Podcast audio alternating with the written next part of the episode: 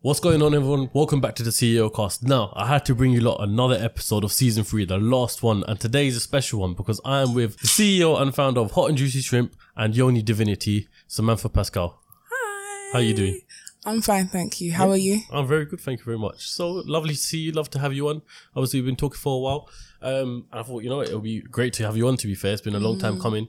Um, and I think what you do is unconventional and actually sick for people to watch, to be fair, and learn from your journey. Thank you. So I think, how about you start it off and tell us what hot, hot and juicy shrimp is? Obviously, we've got the packaging right in front of us here right now, but I know it's more than just the packet, It's more essentially. than just a pack. so how about you explain it and go s- deep dive into what it is? Okay, so Hot and Juicy Shrimp London. Now we are a seafood boil takeaway based in North London, East London. Um, that's Wood Green and Bethnal Green.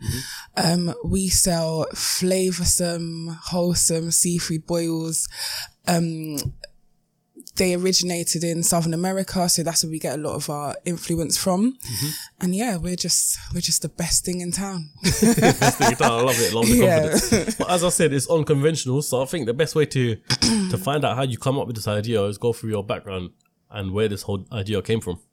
Um, yeah, so we, so me and my business partner, we tried a seafood boil for the first time in Vegas. Yeah.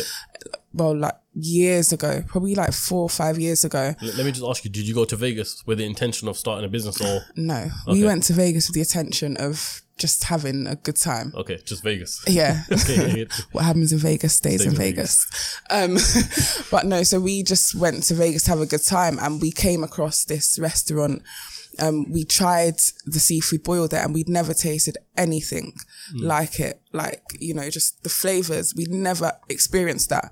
Um, obviously we had seafood in the past, but the way it was put together, you know, with the prawns, the corn, the potatoes, the sauce, it's things that we eat often, but just not like that. Um, so we came back to the UK and we, there was nowhere that sold it. Well, there was somewhere that sold it, but it didn't taste the same.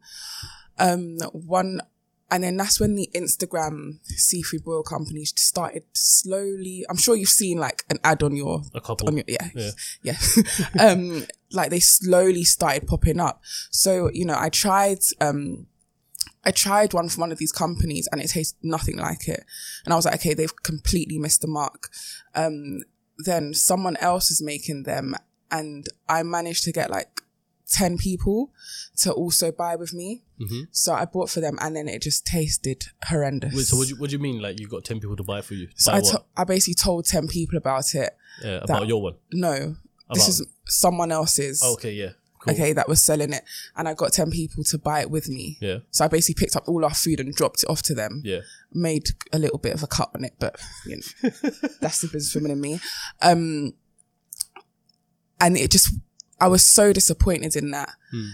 And I was like, I'm, I'm a brilliant chef. Like I, I love cooking. Like cooking is, is how I tell people I love them. And I was like, I can remake this. Like, what am I doing?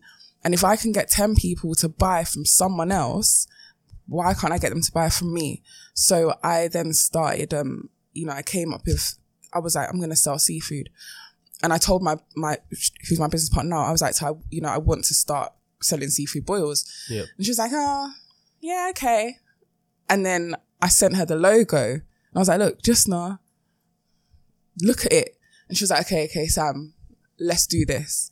Um, so then I started like experimenting with like the saw. Well, back then it wasn't just the sauce. It was, we, I made it in a different way when we started. Mm. And then that's really how it begun. It just, from there, it just literally skyrocketed. So you had been cooking before this, anyway. Yeah. I, I- God, I love cooking. So, Yeah. so you know, seeing as you've been cooking, when you tried that in Vegas, did you automatically think that you can recreate this exactly? And whereas other companies have hit the mark on it and it hadn't tasted anything like what you tried in Mm-hmm. Vegas, did you know what the secret ingredient was in Vegas to bring it here? Like, how did you get that right? Um, a lot of YouTube. Yeah, it was a, oh god, it was a l- it was a lot of YouTubing. It's now these days you can from the internet you can become anything. You can learn anything. There's so much educational content on YouTube. So it was a lot of YouTube. I tried out a lot of different recipes. Um, I failed a lot. There's, there's a, there was a lot of failure. um, before getting to where we are now. What was So- the failures like? What did you have to go over? Oh my! So there was there, there was there was a lot there was a lot of there was a lot of fuck ups a lot of fuck ups. Um, where do I even start? Right from the beginning, talk to me about when you first pieced your ingredients together and essentially launched. What were Okay. the things that went wrong there? So when I was so okay, so at the start we were in our house kitchens. So we had our little kitchens. My friend was in North London. Um, I was in like in East London, Essex, Yep. and basically the operation was just it was a lot smaller. It was handwriting out orders, answering DMs, putting it in spreadsheets. Um, it's just cra- like how we started to how where we are now. It's crazy to think how far we've come, and it, it does it is it is a bit it is a bit emotional because it's like raw. Like we've actually created something out of just wanting to flip a little bit of uh, like hundred pound a weekend. Um, so you know we started in our house kitchens, and then it- it got to a point where like 30 people were coming to our flats every day, like on the weekend. And then my brother was like, Sam, this isn't safe anymore. Like this is this is where you live. So I got an Airbnb, and where I live um, is quite far away from public transport. So I thought, okay, well, it makes sense to hire out an Airbnb so that I can be closer to, to Walthamstow train station, Yep. and so people won't know where I live. So where was the Airbnb? Wolfensow. Yeah, Okay. but it was basically a room in someone's house. Oh, okay. So what- a house share sort of thing. Yeah. So what Okay. I would do is I'd cook. So I did two drops. So I'd cook the food in the morning for lunchtime drop, and I'd like post up, waiting there for people to come, Yeah. looking out the window, and then run it down, and then I'd have the the dinner time drop, and then I realized, hold on, if I park my car around the corner, people could just come to my car. So then I would take the food in like a like a big cooler and just post up by Walthamstow Station in my breaking all types of food and safety Laws. laws. Listen, like when so I'm saying when I think about the journey now as to where like I was my like my my car near to Walthamstow Station, cooler, Yeah.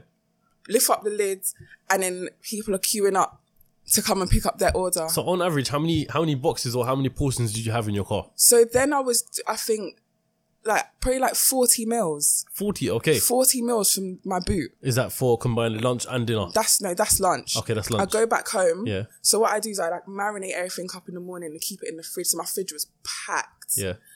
So I do the the lunchtime run, be at my car boot. So people come, oh my name's oh yeah. It's like like like I'm yeah. in the market. And then I'd go home, I'd cook up the the second batch and then speed back to Walthamstow. So now it's dark and then they'd be queuing up. Honestly, I don't even know how people are buying for me because I like I'd be like, my God, it's her boot. How long did it take you to sell forty? Self that's like so people would have pre-booked. So we always operated a pre-ordering system. Okay. Cool. So people would pre-book. Hmm. So we basically people would all be booked to come at one o'clock Okay. to my car by Walthamstow Station to pick up them. yeah. Forty people surrounding your car basically. It was, it's, and then I had one of my um, like my younger friends, like she'd come and help me. yeah. So we'd be there like, and we put in alphabetical order. Yeah. So it's, yeah, it's, cr- it's crazy when, and do you know what? For a period of time, I forgot. It's because it's so easy to be in, in the rat race that you forget the intricate details of how you started.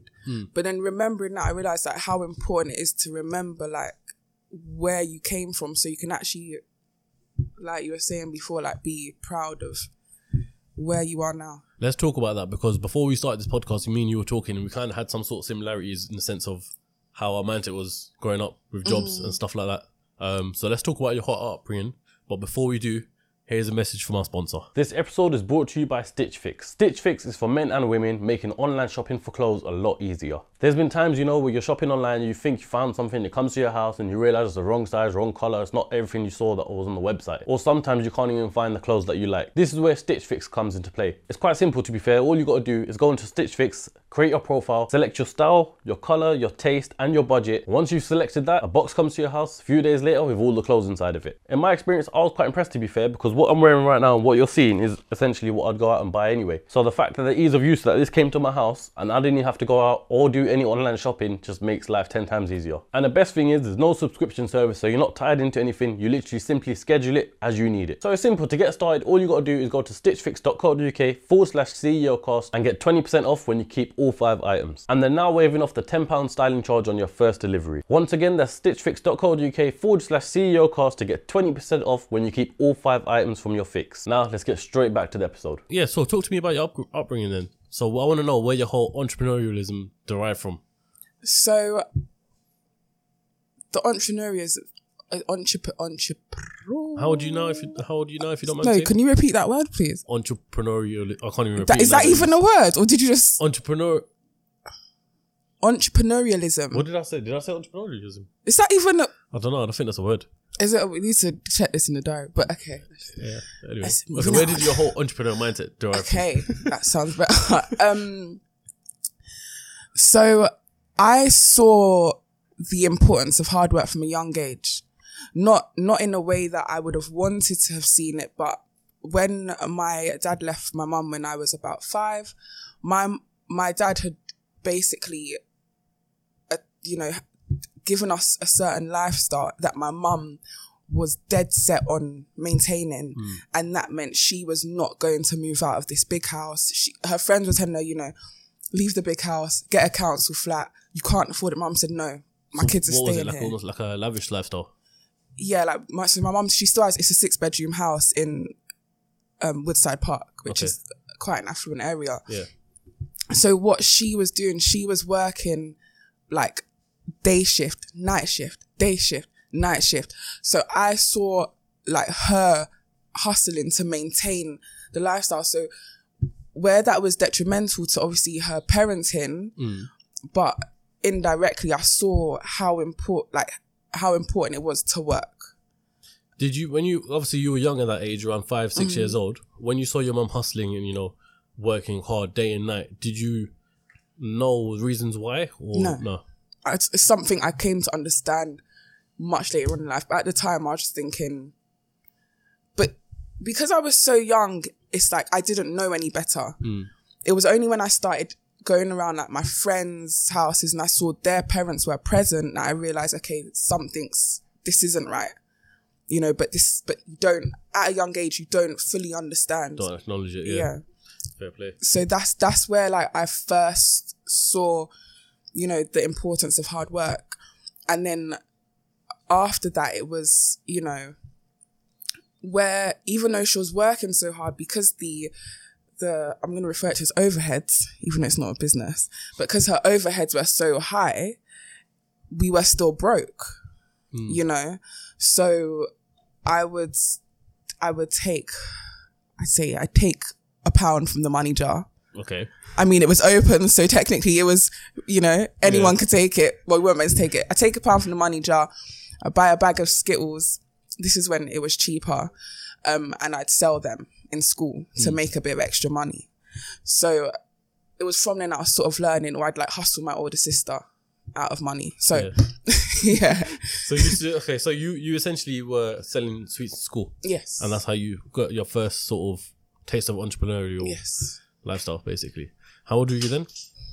What year in I school? was in about, I was in, so it's in primary school, so you have juniors and, or is it infants and juniors? So, Infants, juniors, and in secondary. yeah. so it was, would have been past year three. Oh, so okay, so you were doing it in primary school. Oh then? yeah, oh god, yeah. Okay, that's that's the first I've heard of it, you know, because normally people start, you know, selling sweets and stuff when they're between the years eight zeros, like year seven and year, I don't know, 10, 11 sort of thing. No, Or would it been, no, I, so, no, not, not year three, this is too young. Probably like year five.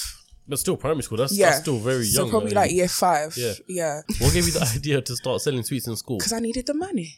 Or what I would do is there was this thing that girls used to do where they take some of their hair and they'd wrap like coloured thread around it. Mm. And I learned how to do it and I charge girls a pound for each thing. Yeah. So to do it, I charge you a pound. Oh. And what do you do? They get just one or Yeah, it's just like some if if you're in, like, I'm 30, so I don't know, people that were in primary school when I was, like, they'd remember, it was like, it was like coloured thread on hair. like a trend sort of thing yeah. back then. Okay. Yeah. So that's a taste of your first time being an entrepreneur. You know, some people at, when they start selling sweets in school and stuff, you know, they let the school life get to them, or not get to them. I mean, they're completing the school life, um, and then it kind of stops from there. Um, where, how did you manage to continue it? What, the entrepreneurship? Yeah, Um, because that's one thing, and then obviously where we are today, complete different thing. oh god completely i mean it it took a i don't really remember secondary school i don't no i didn't secondary school i didn't really do nothing secondary school i was broke I was broke broke broke broke like a pound a day for lunch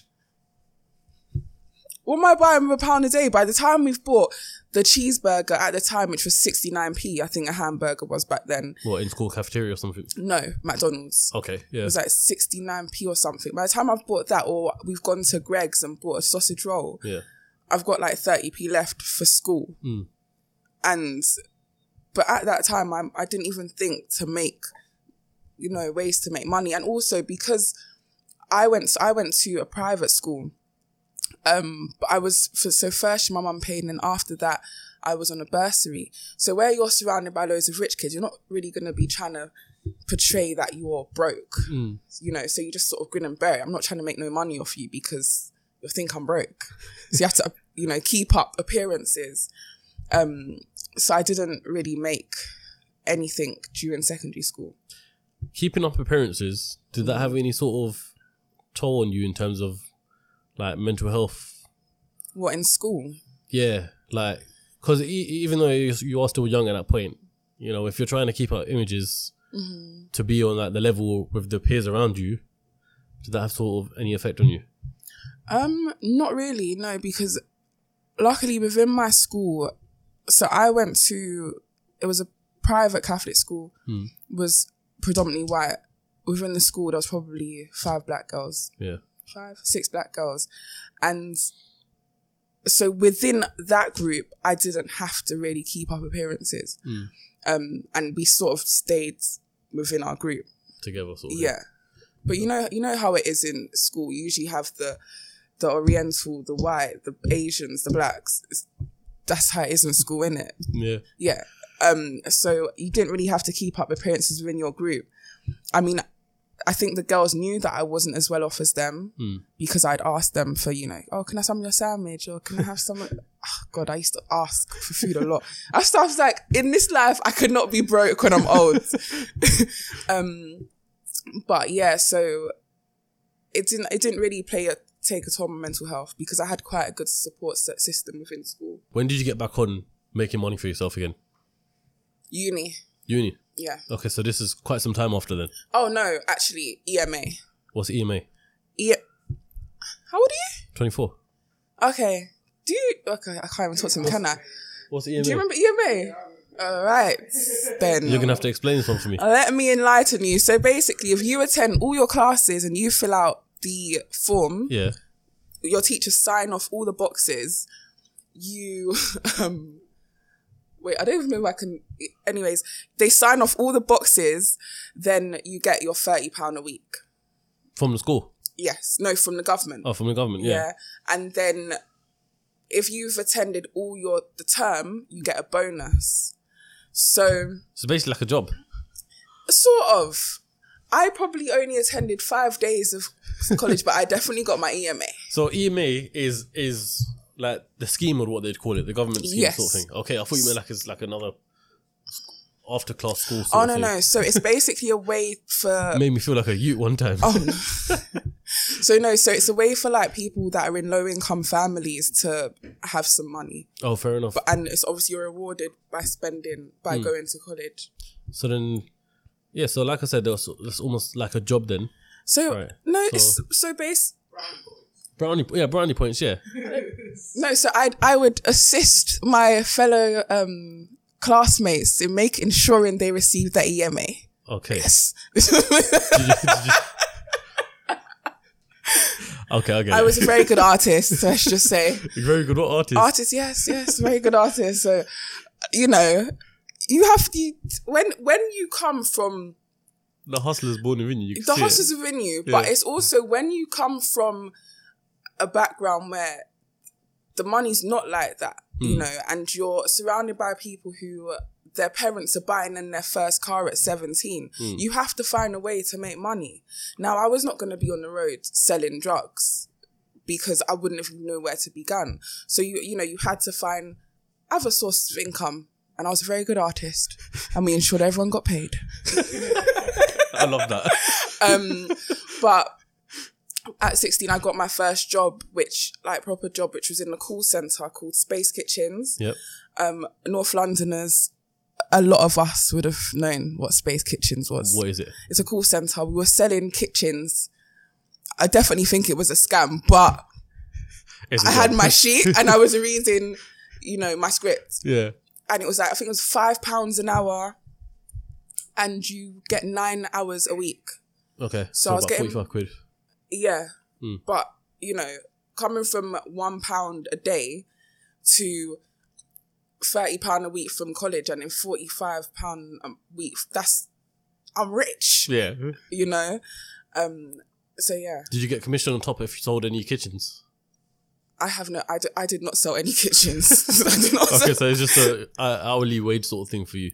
yeah, Hmm. yeah. And then what happened after that? After that, I How long were you there for? oh god i was at space kitchens for about six months Mm. six months i was able to like pay for my driving lessons um and yeah buy some nice clothes Fair enough. So you would have been 16, 16, 16 16 17 at that point.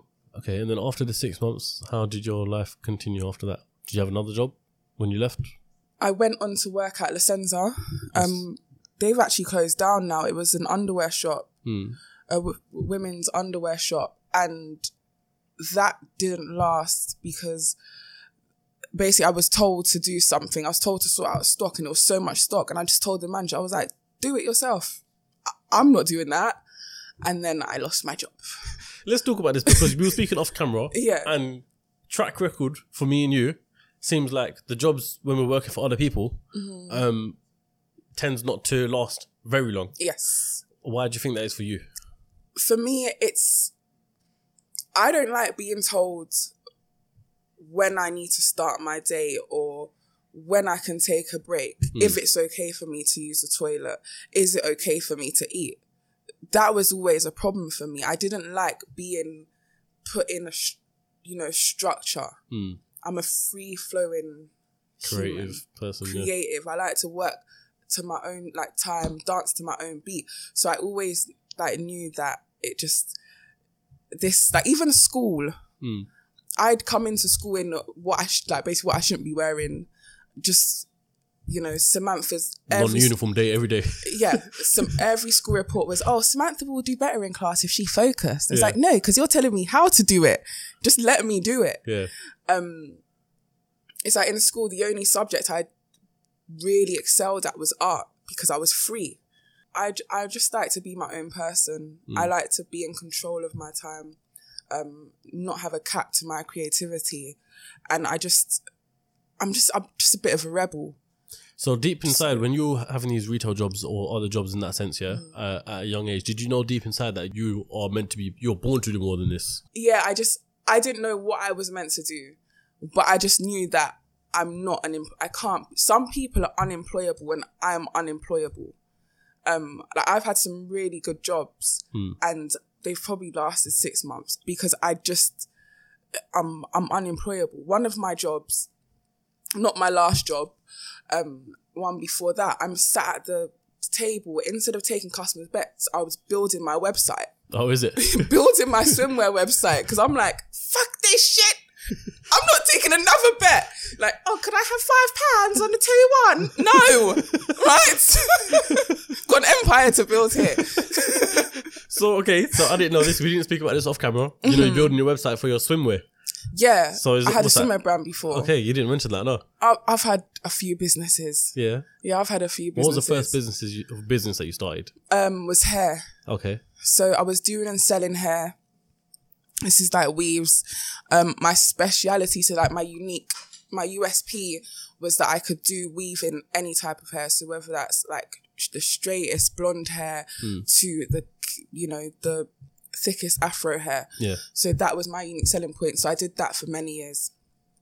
Um, made what at the time I thought was a lot of money. You know, God, you're making a thousand pounds more a month on top of what you earn from work. feel like you're going It's just clear like, now. um, we balling. Yeah. yeah. So, um, that was my first one, and I did that for about five, six years. I did Okay. hair. So then what? You stopped or Yeah, I so what stopped me from doing hair was I had bought a bikini um from eBay Mm-hmm. and I had a client come round to do her hair and she saw it and she was like, Oh my god, how much is that bikini? And I thought twenty pounds. I paid four pounds for that. Oh, okay. And she sent me the money and I was like, Oh I was like just like that. yeah. So I'm standing here doing your hair for three hours. I've sold you that bikini in one second, and I'm not doing the same legwork. From that, it was game over for her. So just to put this in perspective for me, I'm a boy, so I don't really understand these things. Yeah. So Yeah. for what you do in someone else's hair, how much do you get from that? How much is like what's the average So- cost? I don't know. Charge. It starts from like twenty pounds up. Obviously, now what they charge for hair is crazy, but back then it was like twenty pound for like a weave, And how long does that take? about two and a half hours, Okay. and then I've sold a bikini in a second.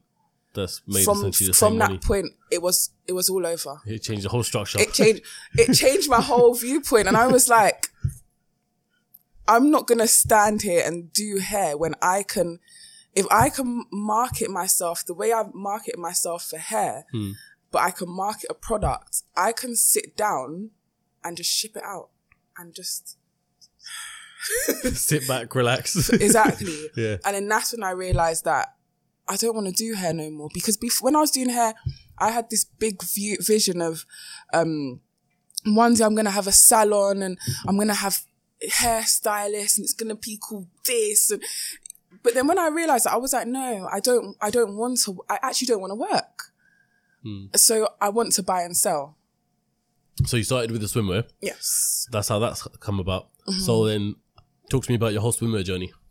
so swimwear started off as drop sell drop shipping Yep. So someone would. So I bought each each item, um, and this is.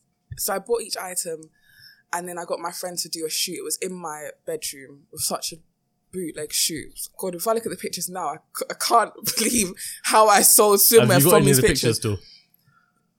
Somewhere on my phone. I might have to ask you because I want to uh, see put if them you in want the to podcast. post it, Yeah. somewhere on my phone, and then I post online. So each swimsuit was like fifteen to twenty pounds. They'd buy it from me. I'd order on eBay, just get it sent straight to their house. Yeah. Voila, What seems like easy work. Yeah. light work. And then, so that was that, and it did it did it did good. Hmm. How long did you do that for? So that brand was called Majestic Goddess, um, and that was lasted about a year and a bit, a year and a bit, a year like t- almost two years. Um, but within that, I started doing other things. Like I got into um, model management. This is for music videos, so Yeah. putting girls in videos, um, and then I was like doing tour managing for like celebrities. So I did like Rick Ross's tour. Oh, is I it? did his tour twice. Yeah, so I took him to Birmingham and London. That was through a company, um, my friend's company. How do you, how do you, you put yourself in a position to do that? Just conversations, really. You Mm-hmm. never know who you meet, Yeah. and they might just see something in you and be like, "I want you in my team." No experience, Yeah. but they liked he liked my energy, so That's mad. I didn't even know that because obviously, like, Rick Ross, obviously, not artist, he is Mm-hmm. massive, massive, massive. So, to you to get in that door in the first place and manage his tour, essentially, that, Mm-hmm. and that's- he's coming back this year, and I'm doing it again. Is it? Yeah, Backstage passes, yeah? well, Yeah. I love your energy, I can't lie. no, that's sick though. yeah. So even though alongside, we'll get to this later on about you know how hot and juicy started, but you're still doing other things. Yeah, yeah. You have you have to do things that keep you. Same. Al- yeah, and just keep you alive. Yeah. Because I don't want to be a boss seven days of the week. You know, somehow I'll just do something different. Yeah. Like the other day, I went skydiving. Is it? Yeah. Well, in the UK. No, in Spain. Okay, yeah. When I jumped out of the plane, I was like, this is it. I've killed myself. I couldn't breathe. I opened my mouth. and then, but it's like you have to do, when you're so busy with a business, you have to do things that keep you alive. You know, it's just different to the norm. To make you feel like their business is worth it. Yeah. And just to keep, because otherwise you just tunnel vision. You have to snap yourself back into reality sometimes. So when you start in these businesses, and it seems like you know you've- you're you're you're you can see you're a born entrepreneur. You know you've started Mm-hmm. Yeah. things. You, you've got this right now. What is it for you when you start a business? What do you want out of it? Is it to sustain and provide yourself a lifestyle, or I don't know, to leave legacy behind within the business, or what's your motivating factor for my starting my businesses? motivating factor is breaking generational curses. yeah. That's what it is. By that, what do you mean? what I mean is how my mum's mum wasn't present. Um, rest her soul. She's passed away, and my mum wasn't present for me. I want to make sure that when I have my children, I'm present, and whether I'm the overbearing mother, that's absolutely fine. But I want to be there for everything, and that means that I, unless I have a, a man who's providing everything, which I'm not going to rely on, because that's the mistake my mum made. um, like I want, I want to be able to, you know, have money coming in and be able to be at home. And I can't do that if I'm working nine to five. What I'm gonna get my maternity leave for? How long is it? Six months or a year? And then I'm no. they're so for back me, onto it was work, like I yeah. want to be present. So that's my motivating factor is my children to come, making sure that I change the narrative for them, so Mm. they don't have to want they don't have to be like, oh, I've got one pound fifty for lunch today. Can I get the baguette or the chip or the crisp? Mm. I don't want that. You So- want to be able to have financial freedom for Fi- you and your whole 100%, family yeah. generation to come. Yes. That's a beautiful thing to be yeah. fair. I want to buy them their first car at seventeen. Yeah. Yeah. The, what, Have you back got then- any kids now? No, not yet. Okay. I'll be waiting, but soon come. Soon come. The ovaries are ready. Yeah, yeah, yeah. All of that. We'll get into that conversation later on yeah, yeah, yeah. because that transpires into your second business. Yes. Um, but yeah, so so when how many businesses did you start, or or did you have uh, up until the point of where you thought about hot and juicy? When did you go to Vegas? What year? Oh god, I went to Vegas in I think four years ago, So 2018, Mm-hmm. roughly. roughly 2018. Yeah. So what did you still have the swimwear brand up until that point? though? Yes. Okay, cool. And you went to Vegas, thought all this, um, and so when this idea came to your head, So, but, okay, so if we go back, so the year Hot and Juicy started, I had open heart surgery. okay, Um, so I had actually relaunched my swimwear brand. So for me, I thought the swimwear brand was it. But it's like in business, whenever you start something, you need to treat it as if this is it. You need to go so hard, not like it's a second option, but it needs to be the only option. Um, so I had I was relaunching the swimwear brand as CO Len, and then obviously I found out I had to have heart, I had to have heart surgery. And when I launched Ciolen, I think it was like three weeks after heart surgery. So I limped into my launch party. can I ask why you had to have heart surgery? Um, I had a hole in my heart Okay, and like the major vein was draining to the wrong part of my heart. And the doctors didn't actually know how my happened. heart was functioning. They were Yeah. Hmm. like, well, this is, um, this is different, but you know, you're alive. thank God he's kept me here Yeah. for a reason. Um, and then when I launched, when I relaunched my swimwear line, like it was, yeah, like three weeks after heart surgery. So I, I definitely wasn't supposed to be having a party. I was meant to be at home resting. okay, like the, literally, the scar was still raw when I walked into that, into that, um, into that place. But when I got the stock, the manufacturer did it all wrong How so? she so like the large so like say us the length going around um for a small is this long Yeah. a large should be longer right Yeah. no it was the same length Okay, so there was no large essentially. basically Yeah. so because i but because i was going through the heart surgery i wasn't able to keep a close eye on the process so i basically got left with all this stock that was basically me- absolutely f- jacked up, and I just fell out of love with that brand. That just put me off it. Couldn't you market it um, and blag it almost as one size fits all? No, No. no. it, there, there was just like, and you know what as well? Because because of the mental toll that open heart surgery took out of me, I just didn't have the fight in me to fight for that company. Mm. I was like, I've just forked out what like three grand. I was like, it, I just I don't have the fight in me right now. So if I wasn't in that mental state, maybe I would have given that another go. But everything happens as it should. Now, had I had stayed within that company, I wouldn't have come on to this, this. yeah. But up until the point of where you thought you'd pack it in, how was it doing? Was it doing good, the swimwear? No, No. I know. Okay. It was doing better when it was drop shipping. Okay. Um, my forward forward ass was like, oh, I'm gonna upgrade this, and So the first time when you had open heart surgery, was that the first time you thought you would manufacture your own stuff? yes, Okay. yes. Okay, damn.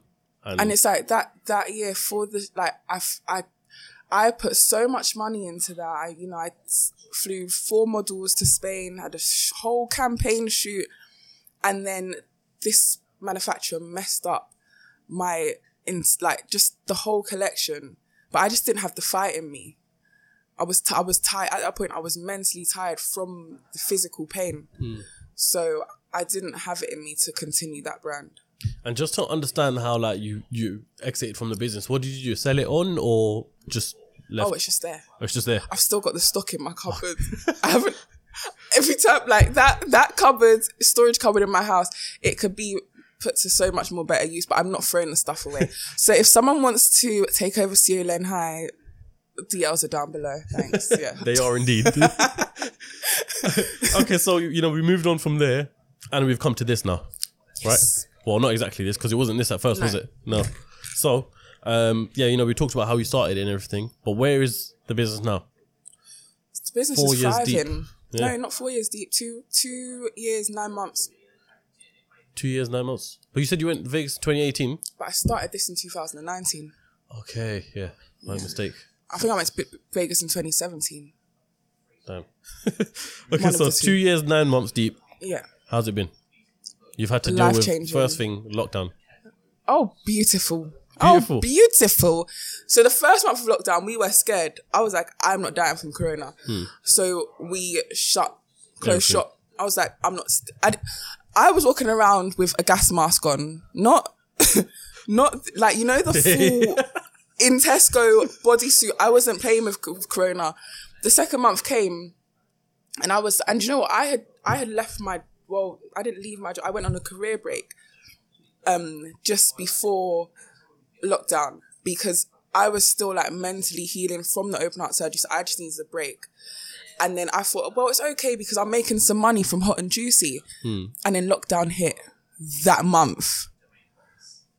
And I was like, well, shit. this this is the into thick of it, isn't it? So um lockdown hit and then we closed for a month and I realized like I have no money coming in. Um, so, and actually, yeah, I had no money coming in.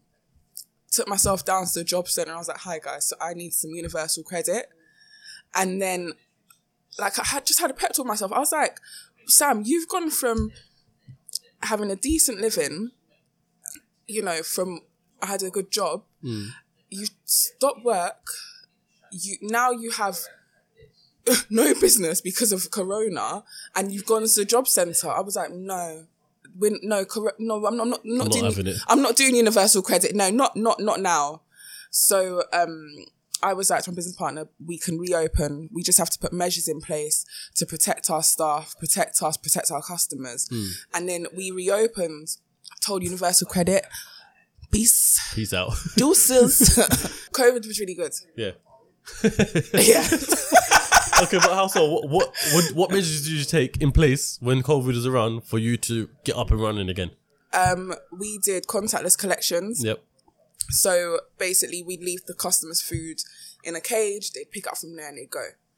Um, and then staff obviously wore masks, wore testing, washing hands, sanitizing, the usual. Hygiene stuff. And no yeah. one actually caught COVID in my kitchen. That's beautiful. But in terms of as a takeaway during Corona, oh God, Loving it. we made that shamane. it was beautiful. Yeah, 'cause all the restaurants are closed. Yes. And you know, everyone's either going on Uber Eats or, you know, trying new things that they see on Instagram or whatnot. Mm-hmm. because they're at home. Exactly, yeah. So for for a takeaway during COVID, it was amazing. We made a lot of money. A lot of businesses made a lot of money, but you know, on the other side, it's sad for the companies that didn't. Hmm. Um, but obviously, on our end, we were lucky to be within this industry during that time. Yeah. And also, you know, uh, what a usual company might do, they start off as, as a dark kitchen sort of thing, Mm-hmm. um, and then have the idea or thought train to one day transpire into a full fledged restaurant. Mm-hmm.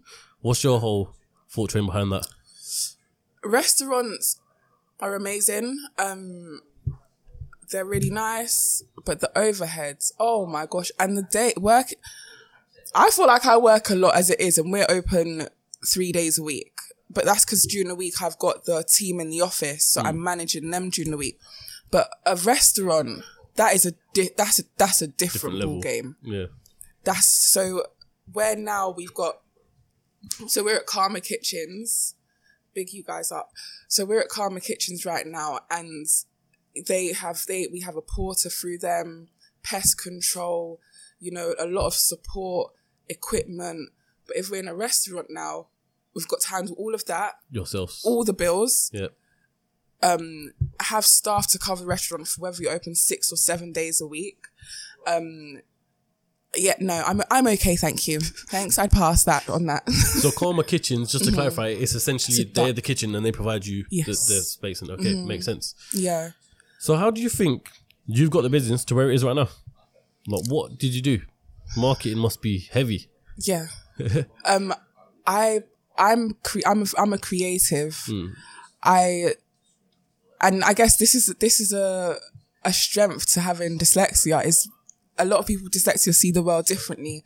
We see beyond the fancy words and the spreadsheets and just the typing and we just see it like in a much It's m- simpler format. yeah. So it's to get it to where it is now, it's a lot of marketing, thinking outside the box, um, community. We're huge on community. Um, whether that's our Christmas give backs, d- um, donating when we're at other countries to orphanages, we're huge on our community. Um, and also our story as well. That's how we've, we've grown and we've been very authentic in it. Um, yeah.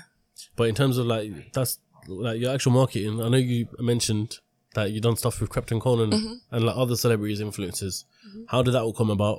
What was your thought train behind that? Why did you do that? You just DM them, hey, you want some food? You hungry? and they said, yeah. yeah. It's, it's just literally, it's just, it's as simple as that. But well, it's not as simple as that. Um, the thought chain behind that is obviously they they're influential. You know, they're eating your food. People see them eating your food. They want the food. The um, followers want the food. But in order to get to get these people, some of them is connections. Like so, you know them through other people Yeah. um, or they might see one influencer eating your food and then they want it now. Yeah, yeah, but yeah. it's also when you DM them because you can be a company that has a thousand followers, three hundred uh, followers, but if they look at your page and they can see the care that's put into it, they want to support you Hmm. because these these are were supporting us when we were like on one hundred and fifty followers.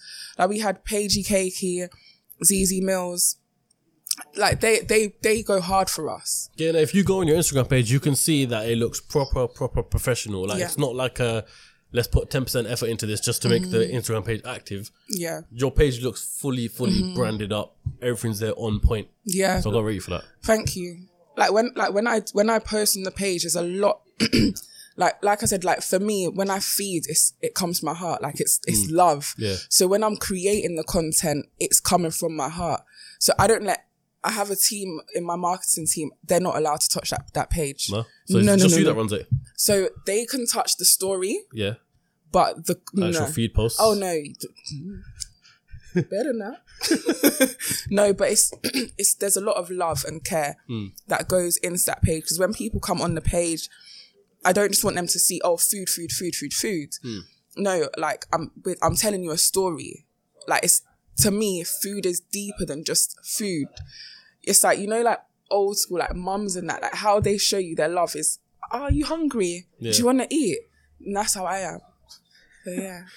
Spread the love, man. spread the love. and then eventually, you know, for for for duration of time, you were co- uh, dark kitchen s- serving food, Mm-hmm. but then there we are. there were steps before that. Those steps before that, what was Yeah. before that? So, Talk to me. so we do pop up events. Mm-hmm. So obviously we don't want to have a restaurant right now, Mm-hmm. um, but we do do pop up restaurants. So we did one in South London. We no Central London was Yeah. a branch. We did two of those in collaboration with Nostalgia, and then after that we did. Um, one in South London, Brixton, f- over four days. That was sold out, big success. Oh, that was hard work. I Mm. So fe- what was your pop up selling the food still? yeah, so it's Okay. like a restaurant, Okay, eating restaurant. So Yeah, you yeah. come in like it's a hot. So we transform the place into a hot and juicy experience, Hmm. and cu- our customers get to enjoy a sit down meal yeah, as opposed to takeaway. Um, so we we did our Brixton pop up. That that was one of the most hardest things I've done. Fell Why? asleep at the wheel. I was exhausted. Like that was mental exhaustion over physical because there was so much to consider. And then our second, well, our, just be our fourth one was in um sh- in Shoreditch. Shoreditch uh, would that would that have been busier because Shoreditch is like Yeah, known for a lot of that pop ups. was that was big. That was three times the size of our um our Brixton one, and I think over the three days we had about a th- over a thousand people. Oh damn! It was m- insane. We Flipping had hell. the restaurant held hundred people sitting. Yep. We had five covers per day over three days, and it was sold out. When you what's five covers? What do you mean? So five seatings. Oh, okay. So first one was at like twelve. So it's all spaced out basically. Yeah, so we did it 12, 2, 4, 6, 8, 10, yeah. and it was sold out. Every single one. S- Like, that's when you say, God, I'm grateful because, do you know what I'm saying? Like, us that came from our little kitchens to the car to now we're selling out a venue over three days, 1,500 people coming out to eat hot and juicy. That's a blessing. Seeing that result, what does that mean to you? It's God's working, man. Yeah. That's what it means. That's what it means. Because it makes me happy. To see people eat my food makes me happy. Um, yeah. And then did we come to this or Yes. okay? Then we come to this. So, so talk to me what these are. For people, I don't know if people can read it on camera and whatnot. Sauce. This is sauce. Yeah. Classic sauce. Is this the same sauce that you put on your food? Yes. This is the sauce. So why did you think you were gonna start selling your sauce? So me with my me, I can't I can't sit still. I need to do something. And then this just came to me because why did I sell? Because how else do we get our flavors around the world without actually shipping seafood around the world? As long as you can get seafood, you can make a hot and juicy meal with this sauce. And that's what that does. So it means that someone in Liverpool, someone in Amsterdam can taste the food without having to trek All the way to Bethnal all the way Green to or Wood Bethnal Green. Yeah. That's mad. And this can get us on the shelves. But it wasn't like to actually feel and see this is crazy because it didn't start off as as a source. No, you said that this is the first day you've seen this properly. Yeah. That's This is mad. this is this is mad. Like this is the first this like we it, they arrived the other day, but actually seeing them filled with sauce is crazy. Um, but yeah, like I, I thought of it uh, how long ago? September two thousand and um twenty, I think it was, and then my business partner. it- She she was like, you know, we need to get this commercially viable. So these are the steps we need to take um, she ensured that we went through our ch- testing. You know, because at first, because of how, you know, s- like fast thinking I am. I was like, no, let's jar it. Yeah. Let's just get it in jars and put a st- hot and juicy sticker on it. And she's like, no, Sam, like, let's just do it properly. Um, which is why our dynamic is so great because it's like, I'm a risk taker and she's the risk assessor. okay, yeah. So I'm like- it's a perfect formula when you two perfect, combined. because I'll be like, okay, Justin, this is my crazy idea. This is my idea. Like, let's do it. And she's like, okay, it's a good idea, but How can you this is actually what make we it need proper? to, yeah. Or like, sometimes she's like, no. She's like, Sam, that doesn't, no. It's not every opportunity that we need to take. Mm. So that's why I'm grateful for our dynamic because she doesn't, she allows me to be creative. You know, not saying that she allows me, but she just lets me do my thing and she trusts in what I'm doing. Mm.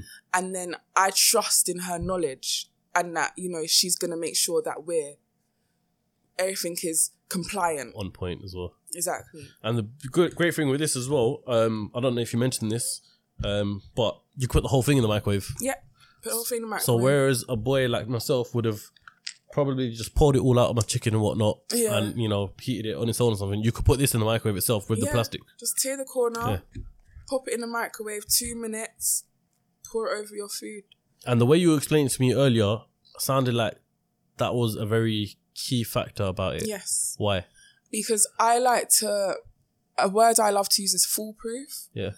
I like to do it so that there's little room for error. So instead of a customer like just pouring the sauce into like a bowl and into the microwave and drying it out, compromising the quality of the sauce, this way, sorry, this way, they, the quality can't be compromised. Mm. So it's just, it steams within the bag by its, yeah, Yeah, because essentially, if they didn't do it right, if it wasn't in this packet, it could dry it out. it could dry it out, and then they could say X, Y, Z. Oh. Yeah, say, "Ah, about, Oh shit! yeah. Oh, it's a shit. It's but not what it there's says no in the way they pack. can do that with this. no, if you mess this up, It's you. it's beyond me. it's, it's, it's, you're on your own. Um, but no, there's there, there's a there was a lot of um love and patience and care that's gone into this. Hmm. Like even just down to the the source itself, you know, the design we f- uh, like our our graphic designer, amazing, Um, patient. How long did it take to get from idea to what we have in front of us right now? but yeah, A year, full full year. Mm-hmm. Was that? How did you feel throughout that time? Were you patient with it? No. Impatient? Oh no. God. In September, I was like to my business partner, I'm not waiting no more for these results.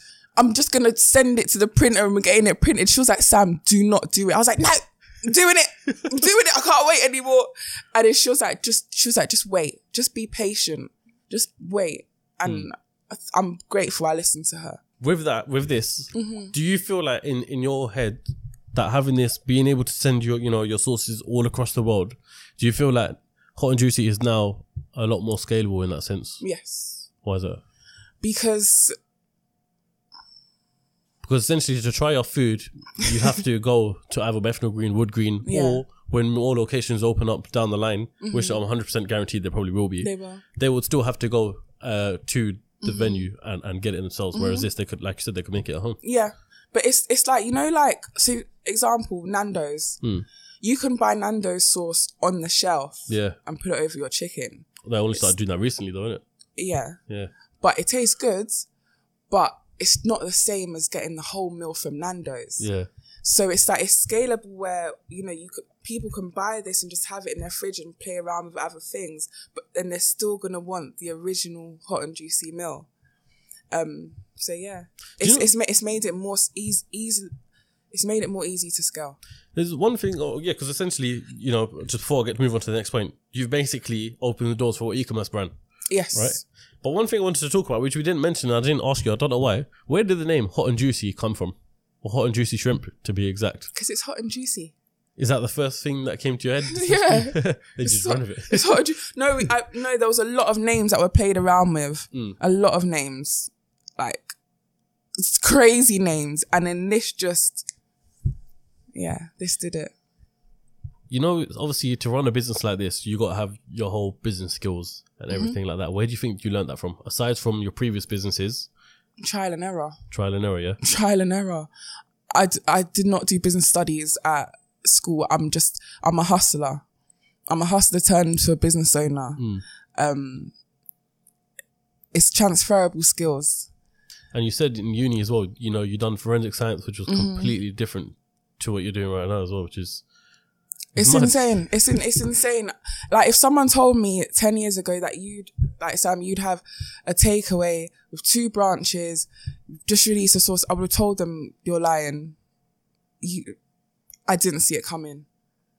no, it's crazy. I wish you all the best with that. Thank you. Before we move over onto Yoni Divinity, Yes. I want to ask you, where do you see Hot and Juicy going in the next five years? What's your vision for it? So I see Hot and Juicy having locations all over the world, um, and this this source just on every shelf. You know, like a, it's gonna be a, it will be a household name. And talk to me a plan about how you get how you get there. So how we're gonna get there is just market the shit out of it. and that's it. Literally, just network, connect, um, just yeah, like build our network, get it onto the shop self. It's it's it's hard work. It's not there's no quick um Way quick that- method yeah, to do it. because sometimes people look at our company and they think, oh, you know, it's like a, it's like a, they've got back. We're an independent brand. We haven't taken out a single bank loan. We haven't got a single investor. It's all us. So for us to get to there, it's going to take a lot of hard work.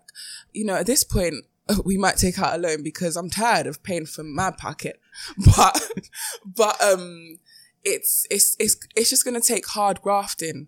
That's literally it. And, you know, we're not afraid to put in the work to get the results. Um, so the only way we'll get there is if we work, and that's just tirelessly go Hav- hard. Mm-hmm. Having investors, um, is that something that you pro- you hold proud of not having investors? it's not something I hold proud of, but it's like But when the opportunity It's- arises, would you take it it's- in the future eventually? yeah, if, if it makes sense, Mm. if it makes sense, I hold proud the fact that we've got to this point off our own backs, you know, without without anything but us.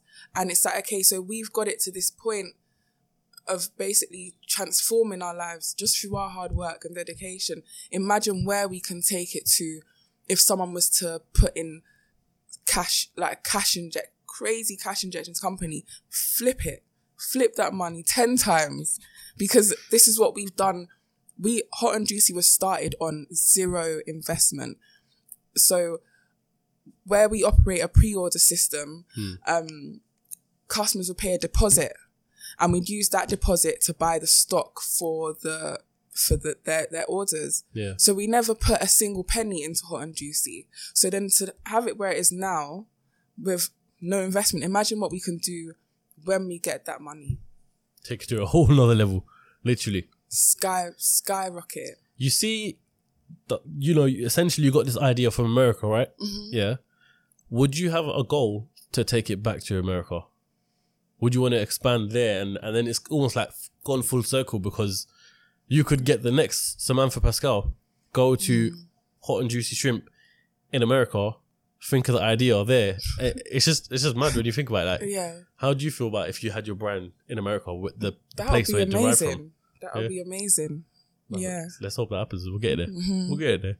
So, Johnny Divinity, Yes. talk to me about this. Yoni Divinity, restoring, just restoring the, the um. I don't know even how to say this on camera, but I'm not gonna be I'm shy. gonna leave it to you. So Yoni Divinity is a feminine hygiene brand, um, like holistic brand. We off- offer services such as like Yoni steaming, um, products like the Yoni steaming herbs, Yoni Yoni steamer, pearls, scrubs, soaks. Mm. Yeah, just a whole bunch of vaginal goodness. And the meaning behind the brand, which you explained off camera earlier, what is it for you? Um, Yoni Divinity is like it's a passion project for me. Um, it it was birthed from my healing, myself healing, healing from my past, healing from trauma. Um, that's where Yoni Divinity was birthed from. So me wanting to extend even just a little bit of my healing towards other women, just you know, giving them a safe place to ask questions, get information um, and just yeah, just be free, F- free of judgment. So you mentioned that it's a passion project. Mm-hmm. So is it something that you're not too worried about how much it's making? No, I d- for for your for Yoni, I don't look at the money coming in. Hot and juicy is my bread earner. So, you know, Yoni is it's my passion project. It's like it's, it's not it's not a project for now. It's a pro- it's a long term project, but it doesn't have that. I don't put pressure on it because I don't ever want to feel like you know I'm. f- It's like I'm. Oh, please come, come by, come by, come by. No, it's who needs to find us will find us. Fair So play. yeah. I've pretty much asked all my questions at this point. So I Um, just want to know if there's anything you want to get off your well, chest.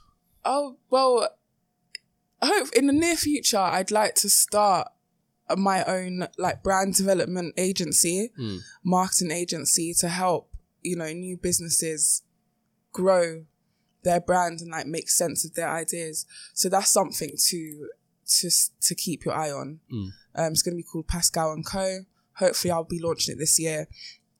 And yeah, I'm just gonna just want to help brands just be great. Just yeah. This might seem like a do like a irrelevant question to you. Yes. But obviously your name's Samantha Pascal. Yes. Well your Instagram's Coco Pascal. Yes. What's the Coco? So Coco, when I was in uni, they would call me Cocolette as like a nickname. So my Facebook was Samantha Cocolette Pascal. Instagram came out. Obviously, everyone's coming up with their nicknames. I was like, oh, Coco Pascal, and that's literally it. It's just been like that. Yeah. So some people they will they might call me Coco, but that's very very rare. But I I should change it, but I don't want someone else to take that name. So I'm keeping it as Coco Pascal Fair play. just for that reason. Well, now that you, she's mentioned her username, you can make sure you press the link in the bio and go follow her. It's KOKO Pascal. That's it. Any last words then? Um, any last words? Um, well, just words of encouragement to my fellow entrepreneurs. Just keep going hard, stay focused. I know it's a very it's a very anxious position to be in, s- can affect your mental health, but just make sure you always focus on self care, take time out for yourself, find things that make you feel alive, and yeah, let's just grind out. That's Let's it. make that sh money, baby. That's it. That's the energy we need. you got camera here as Oh, well. wait. That's it. I'm gonna make sure they've got a camera. anyway, Samantha, I want to thank you very, very Thank much you. for coming on the CEO Car, sharing your story, sharing your wisdom, and helping the other entrepreneurs who are watching this be uplifted and you know feel a lot better. And I feel like your your energy is wicked. You know, I think we need to have a part two. of You 100. percent Yeah, I'm ready. Samantha, once again, thank you very much. Thank you. And I'll catch you lot on the next episode of CEO Cast. Actually, no, this is the last episode of season three. So the next one you're going to see is season four, and that's going to start very soon. So keep your eyes tuned for that.